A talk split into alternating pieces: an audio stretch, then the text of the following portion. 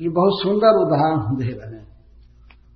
तो इसी तरह से किसी व्यक्ति को पुत्र प्राप्त हुआ है कहने के लिए कि बेटा है बेटा है, लेकिन न तो वो धार्मिक हुआ और न विद्वान हुआ, न कोई बहुत अच्छे स्वभाव का, कुछ भी नहीं, तो वो बेटा केवल दुख देने के लिए होता है और नालायक। इसी तरह से कोई व्यक्ति यदि जन्म ले रहा है, किसी का पुत्र बन रहा है, परंतु वह भगवान का भक्त नहीं हुआ, कृष्ण का प्रेमी नहीं हुआ, भगवान का भजन नहीं किया, तो वह पुत्र नहीं माना जाता है, उसे मूत्र माना जाता है। स्पष्ट तुलसीदास जी ने लिखा है, यहाँ पर श्रील प्रभुपाद जी उसको उद्धृत किए। तो वृत्रासुर यही कह रहे हैं कि ये तो अयोग्य पुत्र हैं ही जो युद्ध छोड़कर भाग रहे हैं, लेकिन तुम लोग जो इनका वध कर रहे हो, पीछे से मार रहे हो, तो तुम लोग भी कोई अच्छे व्यक्ति नहीं हो। और अब जोर से भर्त्सना करके कहे, यदि वह प्रधने श्रद्धा सारंवा छुल्ल का हृदय अग्रे तिष्ठत मात्र में नचत ग्राम सुखेश किया। सुनो सुनो, देवताओं को रोक करके जबरदस्ती कहे, सुनो, यदि युद्ध में तुम्हारी श्रद्धा है, तुम मानते हो कि युद्ध अच्छी चीज है, और तुम्हारे हृदय में यदि धैर्य है, और ग्राम्य सुख में तुम्हारी स्पृहा नहीं है, तो मेरे सामने टीको, मैं तुमको बता देता हूं। अगर तीनों में कोई बात हो तो ठीक, मैं छोड़ देता हूं, माफ कर देता हूं, मारूंगा नहीं, जाओ। तीन बात पूछ रहे हैं, यदि वह प्रधने श्रद्धा, प्रधन में युद्ध में तुम्हारी श्रद्धा हो तो टिके रहो। श्रद्धा का अर्थ है कि यदि तुम लोग मानते हो कि युद्ध में मरने वाला स्वर्ग में जाता है, तब मेरे सामने टिके हो रहा, तब तब मैं तुमको बताऊंगा। अगर युद्ध में श्रद्धा नहीं है, युद्ध से घबराते हो, तो जाओ, छोड़ देता हूं, कोई बात नहीं। और सारंगवा छुल्ल का हृदय, अरे छुल्ल का, अरे तुच्छ देवताओं, तुम्हारे हृदय में यदि धैर्य है तो मेरे सामने टिके रहो। यदि श्रद्धा नहीं है युद्ध में तो मैं छोड़ दूंगा, धैर्य नहीं है हृदय में तो छोड़ दूंगा। और अभी भी यदि तुम लोग अपनी पत्नी या घर गृहस्थी में रहना चाहते हो, संसार जी करके संसार के सुख भोगना चाहते हो, तो मैं तुमको नहीं मारूंगा। लेकिन यदि ग्राम्य सुख में स्त्री आदि के साथ रहने की कोई स्पृहा नहीं है, तो मेरे सामने टिके रहो, मैं अभी बता देता हूं। इसको बड़े व्यंगात्मक ढंग से वृत्रासुर बोल रहे थे, कह रहे थे कि यदि अभी अपने वाइफ से प्रेम है और जीना चाहते हो तो जाओ, छोड़ देता हूं, नहीं मारूंगा। लेकिन यदि अब ग्राम सुख में स्पृहा नहीं है तब टिको, तब तो मरना पड़ेगा। या धैर्य हो तो टिके रहो, या युद्ध को अच्छा काम समझते हो तो टिके रहो, अगर नहीं तो यू आर फ्री, मैं तुमको फ्री करता हूं, चले जाओ, युद्ध छोड़ो। इतना बड़ा व्यंग करना देवताओं पर, इस तरह से कह करके और वृत्रासुर जोर से गर्जे, इसको वृत्र विस्फोट कहा गया है। प्रलय के बाद, प्रलय के अलावा यदि संसार में कभी बहुत बड़ा शब्द हुआ है तो है वृत्र विस्फोट। उसको वृत्र विस्फोट शास्त्रों में कहा जाता है। विस्फोट बहुत बड़ी आवाज, बहुत बड़ी आवाज, इतना जोर से गर्जे कि देवताओं की आंख बंद हो गई, कान बंद हो गया, अपने अपने वाहनों से सब गिर गए जमीन पर। जो लड़ रहे थे, दैत्यों को मार रहे थे, वे सब मूर्छित होकर के गिर पड़े, और ऐसा लगा कि प्रत्येक के सिर पर वज्र गिर गया, ऐसे गिरे थे उसके गर्जने से। और कह करके इस तरह से वो गर्जा के सब लोग गिर गए, ये बिना लड़ाई के केवल आवाज से देवता गिर गए। एवं सुरगणान क्रुद्धो भीषयन वपुसारिको व्यनदत्सु महाप्राणो जैन लोका विचेतसः। इतना कहकर के अपने शरीर को दिखा रहा था विशाल, सब देवता डरने लगे देखकर। और व्यनदत्सु महाप्राण, शरीर बहुत बड़ा था और शक्ति बहुत थी, इसलिए व्यनदत बहुत नाद किया। जैन वृत्र विस्फोट ने न लोका विचेत, सब लोग मूर्छित हो गए। देवता जो लड़ रहे थे वो तो मूर्छित हो ही गए, और सब दूर दूर के जितने भी जीव थे सब मूर्छित हो गए आवाज सुनकर। कान का पर्दा फाड़ देने वाला आवाज था, इतना भयानक आवाज। आवाज से भी दिल दहल जाता है व्यक्ति का। कभी कभी पटाखा चलाते हैं तो इतना भयावह शब्द होता है कि भय हो जाता है, क्या हो रहा है, क्या होगा भय होता है। तो वृत्रासुर का वो गर्जन बहुत भयावह था। देवताओं का वर्णन करते न देवगणा सर्वे वृत्र विस्फोटने न वही निपेतु मूर्छिता भूमौ जथैवा सनिनाहता है। वृत्रासुर के उस विस्फोट से, गर्जन से सर्वे देवगणा मूर्छिता, मूर्छित हो गए और भूमौ निपेतु पृथ्वी पर गिर गए। केवल इंद्र को छोड़ करके बाकी सब देवता गिर गए। कोई रथ से गिर पड़ा, कोई हाथी से गिर पड़ा, घोड़ा से गिर पड़ा, वो धड़ाम धड़ाम नीचे गिर गए। तो इतना दिल घबरा गया कि होश नहीं रहा और गिर गए। क्या लड़ेंगे वृत्रासुर के साथ, जिसके आवाज से वो गिर गए, तो क्या लड़ेंगे। जब सब गिर गए जमीन पर, वृत्रासुर अपने विशाल पैर से रौंदने लगे देवताओं को। वो वास्तव में मारना नहीं चाहते थे, मारना चाहते तो उस समय सबको मारकर खत्म कर सकते थे, लेकिन मारे नहीं, सबको रौंद रहे थे, सबके देह पर कुचल रहे थे, सबके चलकर। उनका पैर भी तो कई माइल चौड़ा होगा, बड़ा बड़ा और बहुत भारी। देवताओं को ऐसा लग रहा था कि हमारे ऊपर पहाड़ चल रहा है लेकिन वो सब आंख बंद थी, वो लोग मूर्छित थे। और वृत्रासुर पैर दे रहे थे तो हल्का दे रहे थे, जानबूझ करके हल्का दे रहे थे। नहीं तो किसी देवता को अगर पूरा पैर रख देते तो आंतड़ी निकल जाती, मर जाते सब, एक बार नहीं सब खत्म हो जाते। लेकिन वो हल्का पैर रख रहे थे, मारना नहीं चाहते थे। इसीलिए शूल उद्यत ओजसा पद्भ्याम ममर्द पद, ममर्द पद्भ्याम सुरसेन मातुरम। देवताओं की सुरसेना घबरा रही थी, सब रो रहे थे, आय आय आय आय, कुछ मूर्छित थे ऐसे, और ऊपर से अब रौंद रहा है ऊपर से चल रहा है। तो बचा करके उनके आंख कान पेट को पैर पर दे रहा था, पैर ये था, वो सब गिरे थे। तो ममर्द कैसे कैसे थे देव सैनिक निमीलिताक्ष, सब आंख बंद किए थे कि अब तो मृत्यु आ ही गई है। तो देवता भी धन्य हो गए वृत्रासुर के चरण कमल के रज को पा करके सब पर रौंदने लगे। कम उद्यत शूल ओजसा, वृत्रासुर चाहते तो उस समय अपने त्रिशूल से सबको मारकर खत्म करते, लेकिन वो त्रिशूल ऊपर उठाए थे, मार नहीं रहे थे, त्रिशूल ऊपर उठा करके और सबको रौंद रहे थे, सबके ऊपर ऐसे घूम रहे थे। नालम वनम जुत्पतिर जथोन्मद, जैसे कीचक वन को हाथी रौंदता है। कीचक एक बांस की जाति होती है, तो उस पर हम लोग चढ़ करके देखे हैं, वो सो जाता है बिल्कुल, बांस का झुरमुट होता है पतला पतला, वैसे सो जाएगा जमीन पर। उस पर चढ़ते हैं लड़के, लेकिन फिर उठ जाता है, वो टूटता नहीं है। तो जैसे हाथी नालम बनम बांस के झुरमुट के पर रौंद है उसको, लेकिन वो टूटते नहीं है, बाद में उठ जाते हैं। इस तरह से वृत्रासुर बहुत हल्के पैर से रौंद रहे थे।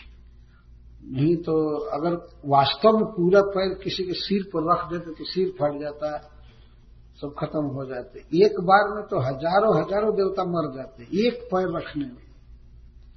वृत्रासुर इस तरह से मर्द मर्दन कर रहे थे, मसाज कर रहे थे। कभी कभी पैर से भी मसाज किया जाता है। मैंने देखा है कई बार पिता अपने पुत्र से कहता है कि हमारे पीठ पर पैर दो, थोड़ा शरीर का दर्द निकाल। तो इस तरह से वृत्रासुर जी देवताओं का दर्द निकाल रहे थे, मसाज कर रहे थे।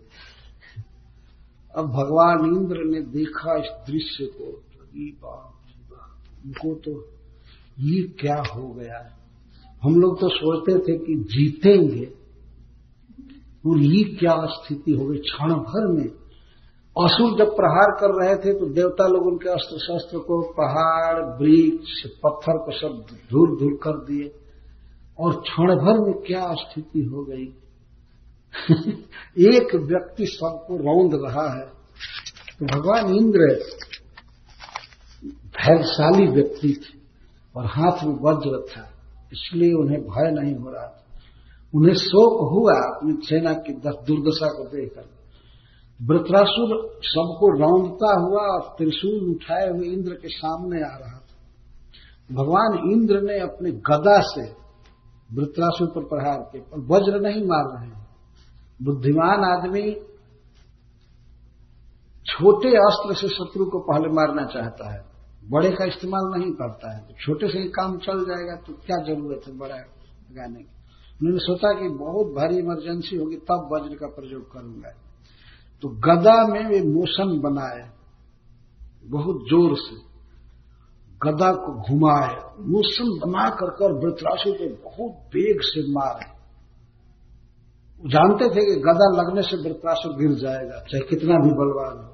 गदा भी बहुत बलवान, बहुत कठोर गदा।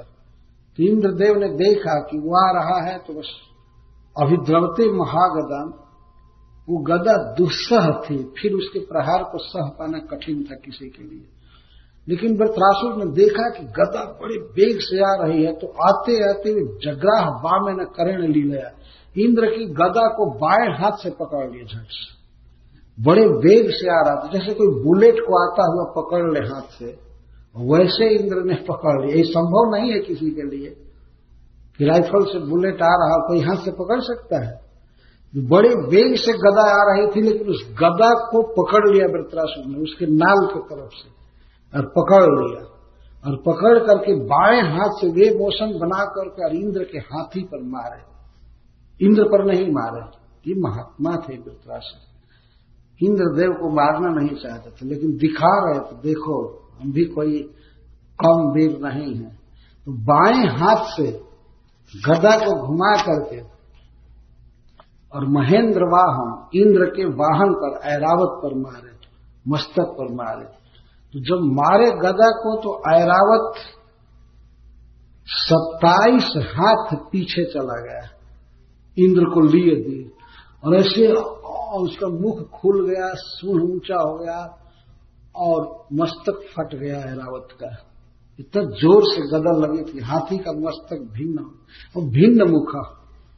भिन्न मुखा का अर्थ है कि हाथी शोक में होकर ऐसे किया चिंघाड़ा, और इंद्र देवता को लिए दिए वो सप्त धनु पीछे चला गया। एक धनुष चार हाथ का होता है, चार हाथ ऐसे नापेंगे लगभग डेढ़ फीट करने से, चार हाथ का एक धनुष होता है। सत, सात धनुष मतलब सत्तौ का अट्ठाईस, अट्ठाईस ना, अट्ठाईस हाथ पीछे चला गया। इतना विशाल हाथी, इतना जोर से गदा लगी थी। वृत्रासुर के इस कर्म की सब लोग प्रशंसा करने लगे, यहां तक कि देवता भी कहने लगे जय हो जय हो वीर, सावध सावध सावध। आखिर कोई वीर होता है तो शत्रु होता है, कोई हो सब प्रशंसा करते हैं। तो असुर तो वहां थे ही नहीं, या कुछ लोग होंगे दूर से देख रहे थे। दूर से देख रहे थे तो वे लोग जय हो जय हो वृत्रासुर की जय हो, all glories to Shri Vritrasura, इस तरह बोलने लगे। अपना गम छाया छाया सब उछालने लगे दैत्य लोग दूर से, और देवता तक ग्लोरीफाई करने लगे। यद्यपि इंद्रदेव बहुत संकट में पड़ गए, लेकिन देवता भी जय जय बोलने लगे। कोई भी व्यक्ति हो वास्तव, भले वो अपना शत्रु हो कुछ भी हो, लेकिन अच्छा काम करे तो उसकी प्रशंसा होनी चाहिए। यही सज्जनता है वास्तव में। यहाँ श्री सुखदेव गोस्वामी कहते हैं कि तत्कर्म सर्वे समपूजयम नृप, तत्कर्म सर्वे अपूजयम। वृत्रासुर के इस काम की सब लोग प्रशंसा किए। अपनी गदा नहीं थी, शत्रु की छोड़ी हुई गदा को पकड़ करके और उस गदा से प्रहार कर देना, यह एक अद्भुत कौशल था, अद्भुत कुशलता थी। इसीलिए सब लोग प्रशंसा कर रहे थे। अब भगवान इंद्र ने देखा कि ऐरावतो वृत्र गदा विमृष्ट, वृत्र के द्वारा मारी हुई गदा के प्रहार से ऐरावत विघूर्णिता, तो चक्कर काट गया। चक्कर काटते हुए अट्ठाईस हाथ पीछे चला गया। इतना जोर से गदा सिर पर लगी थी। ऐसा लगा था जैसे वज्र मार दिया गया हो मस्तक पर। अपासर भिन्न मुखा, मुख उसका खुल गया। इंद्र को लिए हुए सप्त धनुर्भिषार्थ, अपासर सात धनुष पीछे चला गया। खून बहने लगा, मुंचन अश्रित। मस्तक पर गदा लगी थी, मस्तक पर तो घाव जोर से लगा ही था, मुख से खून आने लगा है, रावत का रक्त आने लगा और बहुत दुखित हुआ है रावत। लेकिन न समनवाह विषाण चेत से प्रायुक्त भूय स गदा महात्मा। लेकिन वृत्रासुर फिर इंद्र पर प्रहार नहीं किए। तो सुखदेव गोस्वामी कहते आखिर महात्मा थे वृत्रासुर। चाहते इस दशा में इंद्र को मारना तो मार सकते थे, लेकिन फिर उन्होंने गदा का प्रहार नहीं किया। देखे कि शत्रु मेरा संकट में पड़ गया है तो चुपचाप खड़े रहो, नहीं तो वो तो अवसर था कि जब वो विषाद में है, हाथी इधर उधर छटपटा रहा है तो मार सकते थे। लेकिन प्रायुक्त भूय सगदा न प्रायुक्त सगदा महात्मा महात्मा वृत्रासुर फिर गदा का प्रहार नहीं किया। इंद्र को अवसर दिए कि वे संभाल जाए। इंद्रो मृतस्यंदि करा विमर्श बीतव्यथोक्षतवाहो तस्थे। भगवान इंद्र तत्काल हाथी की चिकित्सा किए। भगवान इंद्र के हाथ से अमृत का स्राव होता है। जैसे हम लोगों के शरीर से पसीना निकलता है, वैसे भगवान इंद्र के हाथ से अमृत निकलता है। तो उन्होंने तत्काल हाथी के मस्तक पर ऐसे अपना हाथ फेरा, जहां घाव लगा था वहां हाथ से फेरा तो हाथी स्वस्थ हो गया। छतवा हुआ तस्त, यहां तक कि जो छत हो गया था, जो कट गया था मस्तक पर गदा के लगने से, वो घाव तुरंत भर गया, ठीक हो गया। ये देवताओं की शक्ति है। यहाँ तो कितना भी अच्छा डॉक्टर हो, लेकिन कुछ दिन तो लग ही जाएगा घाव भरने में, और घाव भरने के बाद वो लकीर तो रह ही जाएगी, निशाना रह जाएगा कि यहाँ कटा था, यहाँ ये हुआ। लेकिन हाथी का सब ठीक हो गया। और इसके बाद हाथी खड़ा हुआ, भगवान इंद्र चढ़ करके उस पर खड़े हुए बैठे थे। लेकिन अब वो किम कर्तव्य मूढ़ हो रहे थे। वो सोच रहे थे कि मैं गदा चलाया तो मेरे गदा को पकड़ करके ये चला दिया, और मैं वज्र अगर चला दूंगा और वज्र को पकड़ करके चला दिया तब क्या होगा, तब तो मरना निश्चित है। इसीलिए अब वे ठिठक गए, अब वज्र चला नहीं रहे थे। सोच रहे थे क्या करूं, और वृत्रासुर की महानता पर भी उनका चित्त आकर्षित होने लगा। सोचने लगे कि इसको मारना ठीक नहीं है, और न तो मैं मार पाऊंगा, संशय में पड़ गए, इसको मार नहीं सकते। हाथी स्वस्थ हो गया था। देखिए, इस संसार में दवा ही सब कुछ नहीं है। दवा दे देना दूसरी बात है, लेकिन किसी को दवा दे करके उसको सहलाना, उसका हाथ छूना, सिर छूना, पैर छूना, तो ऐसा किया जाता है, तब उसका दर्द जल्दी चला जाता है। इसीलिए आपने देखा होगा, एक ही दवा को यदि मां पिलावे तो दूसरा असर होता है, और नर्स पिलावे तो दूसरा असर होता है, अर्थ होता है। मां बच्चे को दवा देती है, ठीक दवाई देती है, लेकिन उसके साथ उसका सिर सहलाती है, पैर सहलाती है, मसाज करती है करती है तो भगवान इंद्र ने केवल दवा नहीं दिया हाथी को, हाथ से सहलाया है, जैसे अपनी संवेदना प्रकट कर रहे हैं। जो हाथी युद्ध में उनकी मदद कर रहा है, तो उस पर हाथ फेरना ये हाथी के लिए सौभाग्य की बात है। पशु भी चाहते हैं स्नेह। कभी कभी पशु आ जाते हैं सामने और चाहते हैं कि हमको सहलावे, जैसे गाय आदि बछड़े आ जाते हैं, हमको सहलाया जाता है तो उनको सुख मिलता है।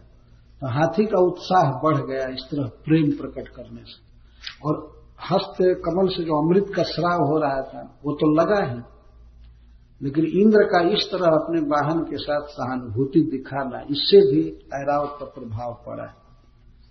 तो इतिहास में बहुत ऐसे पशु हो गए हैं जो अपने वीर को बचाए हैं जानबूझकर। एक बार की घटना है। हमारे भारतवर्ष में भूषण नाम के बहुत बड़े कवि हुए हैं जो राजा छत्रपाल के यहां रहते थे और शिवाजी के दरबार में भी रहे थे। एक बार उनको कौन बादशाह था, औरंगजेब था, कोई उनको बुलाया आगरा। वे आए आए तो वे शिवाजी की प्रशंसा करते थे कविता में, वीरता की। तो उस मुसलमान बादशाह ने कहा कि तुम मेरी प्रशंसा करो, तुम बहुत बड़े कवि हो। तो उन्होंने प्रशंसा के बदले उसकी घोर निंदा किया पद में। तो वो आदेश दिया आदेश दिया कि इसका वध कर दो। तो उनके पास एक घोड़ी थी, भूषण कवि के पास बहुत फुर्तीली घोड़ी, और किला के अंदर। लेकिन उन्होंने वहां से घोड़ी को लिया, तुरंत जान गए कि अब हमारा वध करेंगे। तो घोड़ी को लिया और घोड़ी ने छलांग लगाया किला से नीचे, और उस पर वे भाग गए भूषण कवि। घोड़े जानते हैं कि हम कैसे अपने स्वामी को बचा पाएंगे, अपने को मार करके भी बचाते हैं, इतना ट्रेनिंग होती है। तो इस तरह से, लेकिन पशुओं के प्रति जो हमारे उपयोग में आते हैं उनके प्रति स्नेह होगा तब। जिस गाय का हम दूध पीते हैं तो गाय को मां के समान यदि हम श्रद्धा करें, उसको खिलाएं पिलाएं, तो वो जो दूध होता है अमृत की तरह होता है। तो नहीं ऐसे स्टोर फेस्टोर से खरीद कर खा लिए तो कोई खास नहीं वो असर करता नहीं। तो क्या करेंगे, कम से कम जो मांस खा रहे हैं उनसे तो बहुत अच्छा है। वे लोग केवल दूध खाकर रह रहे हैं, वो तो बहुत अच्छा है, लेकिन पशुओं के साथ स्नेह करना चाहिए। तो देवराज इंद्र इस तरह हाथी को सहलाए, और वे हाथ में वज्र लिए थे, गदा नहीं उठाया। गदा गिर गए थे तब वो लज्जा लग रही थी इंद्र को उठाने में, और अब वज्र चला नहीं रहे थे। जिस वज्र को बनाने के लिए कितना प्लान किया गया था, सब किया गया था, लेकिन अब भय हो गया। और वृत्रासुर चाहते थे कि इंद्र हम पर वज्र चला ले, क्योंकि वृत्रासुर की यही इच्छा नहीं थी कि हम जी करके स्वर्ग का राजा बने, भोग भोगे। वे चाहते थे कि यह तामसी शरीर छोड़ करके मैं भगवान के पास जाऊं।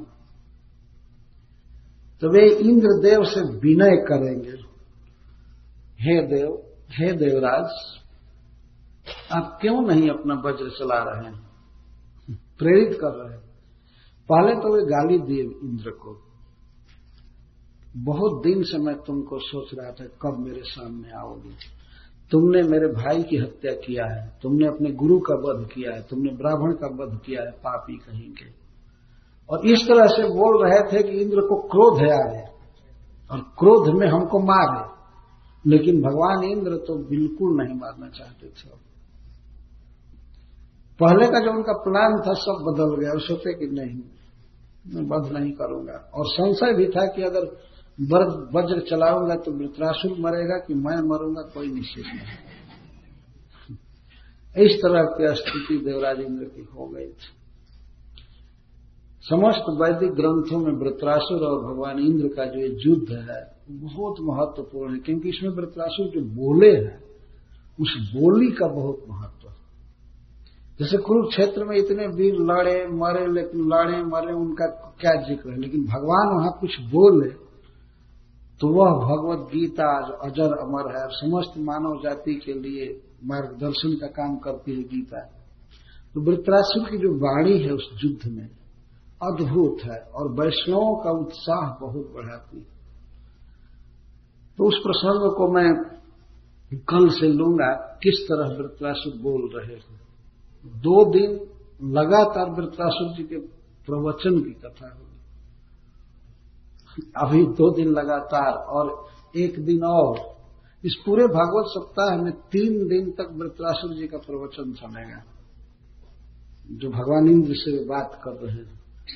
और वास्तव में इसी बात को कहने के लिए ये प्रसंग सुखदेव गोस्वामी लिए, वृत्रासुर क्या बोलते हैं। बहुत महत्वपूर्ण बात है। श्रीमद् भागवतम में भी कई बातें दिखाई गई हैं। जब कोई भक्त बोलता है, कोई महापुरुष बोलता है, भगवान बोलते हैं, तो उस बात पर बहुत जोर दिया गया है, स्ट्रेस दिया गया कि इस पर विचार करना चाहिए। वृत्रासुर की वीर वाणी है, अद्भुत बात बोल रहे हैं। भगवान इंद्र हाथ में वज्र लिए लिए वृत्रासुर की भूरी भूरी प्रशंसा किए।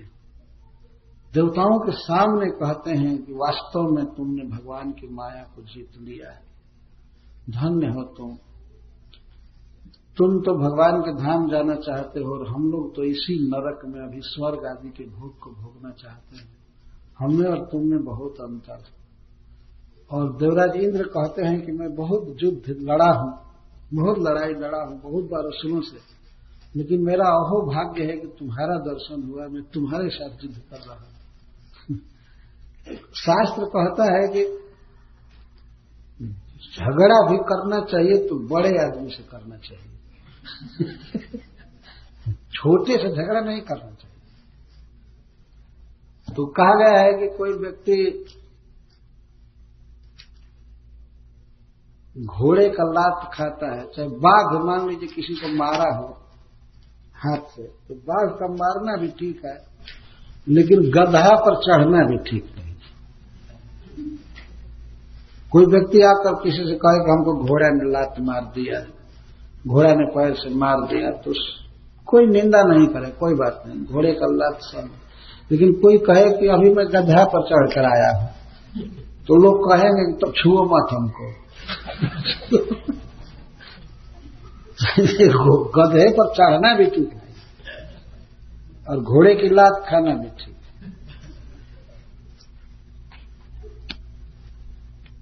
तो जब युद्ध भी करना हो, प्रेम करना हो, कुछ भी करना हो, तो बड़े व्यक्ति से करना चाहिए।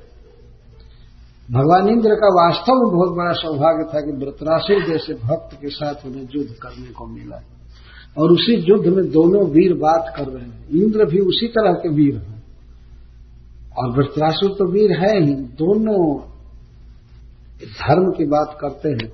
और भगवान इंद्र ने जो प्रशंसा किया है वृत्रासुर की चार श्लोक में, बहुत महत्वपूर्ण है। वे कहते हैं कि जो व्यक्ति अमृत के समुद्र में विहार कर रहा है, वह छोटे से मलमूत्र के गड्ढे में कैसे सुख पा सकता है। यह स्वर्ग जो है वो छोटा सा गड्ढा है, इसमें गंदा जल भरा हुआ है। और भगवान की भक्ति है वो तो अमृत रस का समुद्र है, भक्ति रसामृत सिंधु।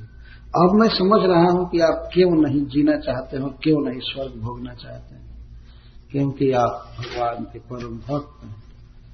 इंद्र इस तरह प्रशंसा कर रहे हैं, लेकिन वध नहीं करना चाहते थे, परंतु क्या करें, भगवान भी कहे कि वध करो, देवता लोग कहे कि वध करो, मुनि लोग कहे कि वध करो, तो वध किए। तो कल से हम लोग प्रारंभ करेंगे वृत्रासुर जी का प्रवचन। हरे कृष्णा।